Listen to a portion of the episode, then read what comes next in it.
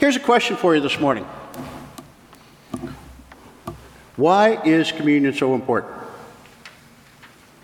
Now, this morning I asked you, who, who is Jesus to you? But we're going to come to the table in just a few moments. And the question becomes why is communion so important? You could just read my notes. You could actually do this for me. Have you ever actually worked that out for yourself? The Lord's Supper, along with baptism, are, our two ordinances or, or sacraments. They're, they're the two that we put out in front. And, and for instance, we recognize in the Presbyterian Church, when I became ordained, I became ordained minister of the Word and sacraments. That, that's, what, that's what official title is. That means we have two. We don't have seven or eight, um, and, and I'm not saying that's right or wrong, but we just have the two. Now, when we talk about communion, we use the word communion. I, I often use the word Lord's table. And, and sometimes we use the word Eucharist. Now, believe it or not, those are all biblical words. And that's why the Presbyterian Church in Canada acknowledges that biblically there's three ways of looking at communion. Now, There it is. I was looking for that. Here, here's the thing about it, though. I, I, I don't care what you call it, it's not important. But what is important is it's not something we just go through the motions. Communion is not something we just come up and get a piece of bread, get a little glass of juice, and sit down and go, okay, I've done that this time. We'll do it in a couple months now. That's not what it is. So, what is it? The table, this table that we have elevated high, never was meant to be here. You know where it was meant to be? Ah, you thought I was going to stop there, did you? No. It's meant to be here. Why? Because we gather round the table, like Jesus and the disciples gathered around to celebrate the Passover supper. Now, from the Passover supper came what we commonly call communion or Eucharist or the Lord's table. Or in, in Acts, it's actually called the breaking of bread. The table is set in the world for the people. That's why we have the Lord's table. Ah, now to some of you that may be radical. Those that haven't read it, go, go, go find Jeannie Kay's art, uh, little written thing about home communion. Communion is critical to the human psyche and to our spiritual faith. If we don't celebrate communion for long periods of time, which is the reason why I believe in going and doing home communion and visiting those that can't come, it's important for our spiritual health not only as a church body, but individually. And one of the things that quite often gets so lost is that we forget why they came together. What were they doing? Well, they were celebrating a meal. They were eating some bread. They were drinking some wine. They were sitting around. Actually, they weren't sitting. They didn't sit. So this would be awkward for all of us to do, but we'd have to sort of recline on the floor. We'd have to recline on the floor because that's what they were doing, reclining on the floor. They had their. Why, why, why, do you think, why do you think the woman with the oil could get at Jesus' feet? She didn't crawl into the table, they were sticking out.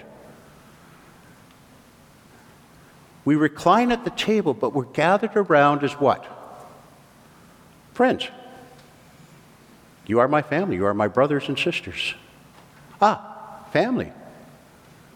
We are gathered around as the body of Christ. And it's simple, isn't it? We have the bread, we have the wine. Do we use wine? No, we don't. We, we use grape juice. And, and sometimes not really great tasting grape juice, too, I, mean, I might add. But we, we use grape juice. Because does it matter whether we use leavened bread, unleavened bread, white bread, brown bread, crackers? No. Jesus taught, do all these things in remembrance of me. And it's actually not, a, it's not just something that he says, you know, you should do this. He commanded it.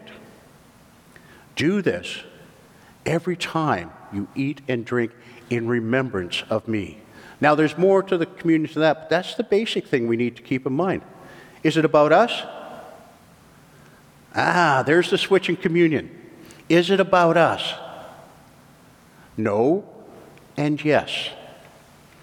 It's about what Jesus did for me and you and you and you. That's what the table is for. When we come together and we have the pretty white cloths and we have the, the nice shiny, they've all been shined up, the nice shiny silverware, it's not about this. They had beat up old cups. And Jesus said, Do this in remembrance of my work and who I am. Remembrance is a command. Ah. When I was a kid, I was one of those kids who worried about everything. I was always scared and always worried. Now, that may sound strange to you now, but my parents obviously knew that, that I had a lot of questions about how things work, and I always had to have something in my mind. So they put me in soccer. And I discovered soccer had rules. And once you learned them, it was fun. And then I found I liked being with other people. So, but soccer doesn't go all year long, even, even in Vancouver. It doesn't go all year long. So they enrolled me in Navy League, and I went on to Sea Cadets, which also had structure. And then, and, and during those years, I became a musician. And, and I loved math. And, and it's numbers, numbers and pictures and colors. And, and, and it was just wonderful. It has a structure. Here's the interesting thing about all those for me is it gave a small area of my life some, something to lean back and rely on, but not everywhere. When I returned back to church and committed myself back to Christ and started reading the Bible again, one of the things that everybody said, ah, it's a rule book, it just takes the fun out of life. But you know what I found? I found it's a structure. It gave my life structure, but it didn't just give a little area of my life structure, it gave the whole thing. Now, am I a legalist? Not even by a long shot. Because it's a guideline for us to live life in God's world. We read Scripture, we follow Scripture, but in there there's innovation. Do you see what the, did you see what the disciples did? The journeys of Paul, for heaven's sakes. You know, and, and Peter, what was Peter sitting up on a roof for? Good questions if you look into the stories. Why were they doing these things? They were doing what they were called by God, but they were doing it there. And they were doing it in a way that came out for God. And when it comes to the table, that's one of the things we have to remember. Each person here will not come in the same way. But if I took everything off this table, the choir's getting nervous now. If I took everything off this table and I'm just going to grab this. I have a, just a plate. I have just a plate, and I have a leaky cup. I don't use this cup because now, for some reason, it's developed a leak. And, and I just walked along, and I offered you the cup, and I offered you the plate. And then I went and did the next person, next person, next person. And, and we just use this. Oh, I, I'm sorry, I'm out. Let me get some out of my pocket. Does it matter? No, because it's not the elements, is it? What if we had fish crackers and beer? Could we do that? Uh, now you're thinking about it fish crackers, beer. I don't even like beer. Many of us don't like wine and probably even more of us really don't like that, that grape juice we get. What, it, would it make a difference? The truth is no, it would not make a difference. Because that's not what communion is. Jesus said, Do this in remembrance of me. The bread and wine we remember. By holding the bread, holding the wine or the grape juice or the, the cracker or whatever it is you have in your hand, it's not about them. It's about things to help you to remember who Jesus is to you and what he has done for us. It's a proclamation and it's a confession that you're saying, Jesus died for me. You remember the past, you remember the journey to the cross, you remember the resurrection, you remember the ascension, and you hope for the future. It's proclamation and hope. You didn't know there was so much to it, did you? Picking that cup and that, that, that bread, you're saying to the world, Hallelujah, Jesus has come. And I'm celebrating that from the time he came. I'm celebrating his death, his resurrection, his life, his ascension, and his eventual return. Hallelujah, let's celebrate, let's do that together. That's what you're saying. It's not solemn, is it? Do you find any solemn there? No. You find a celebration, the celebration of the Lord's table. Wow. Yeah. It was a time of sharing. Did you know they were friends? They probably cracked jokes. They, they didn't record that, but the Last Supper, they didn't record the jokes. But, and, and Peter probably had foul language because he wasn't really good at holding his tongue. They've dumbed down that stuff, oh, you brood of vipers. I, I'm sure that's not really what it was, but it meant the same thing. One of the things that we have to keep remembering is its proclamation, its remembrance, its faith and promise. We come in love to the table love of Jesus, love of Jesus' people. The Lord's table is a simple meal shared among friends. Simply. Isn't that? Yeah. So today, when we come to the table, I would ask you to remember that this is a time of reflection, this is a time of wonder and amazement, and this is a time of celebration. The question for me has always been how can we do all that at once?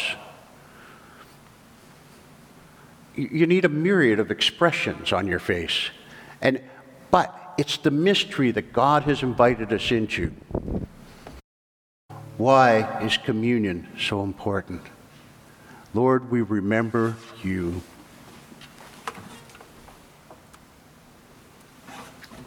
The Presbyterian Church in Canada has things to say about communion.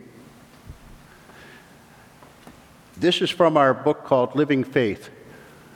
We don't have any copies in the pews, there's a couple in the library. If you've never read Living Faith, it's not dense, it's not a hard read, but it is at the heart of Presbyterianism, if there's such a word. It's at our heart, it's what we believe as a church, as a denomination. And Eleanor's going to read what that is. Thank you. In breaking bread and drinking wine, Jesus told us to remember him. In Holy Communion, Christ places his table in this world to feed and bless his people. The Lord's Supper is a joyful mystery whereby Jesus takes the bread and wine to represent his atoning sacrifice, deepening our union with himself and with each other, giving us of his life and strength. The Eucharist is thanksgiving to God. We celebrate his victory over death and anticipate the joyous feast we shall have in his coming kingdom. Those who belong to Christ come gladly to his table to make a memorial of his life and death, to celebrate his presence, and together, as his church, offer him thanks. Thank you.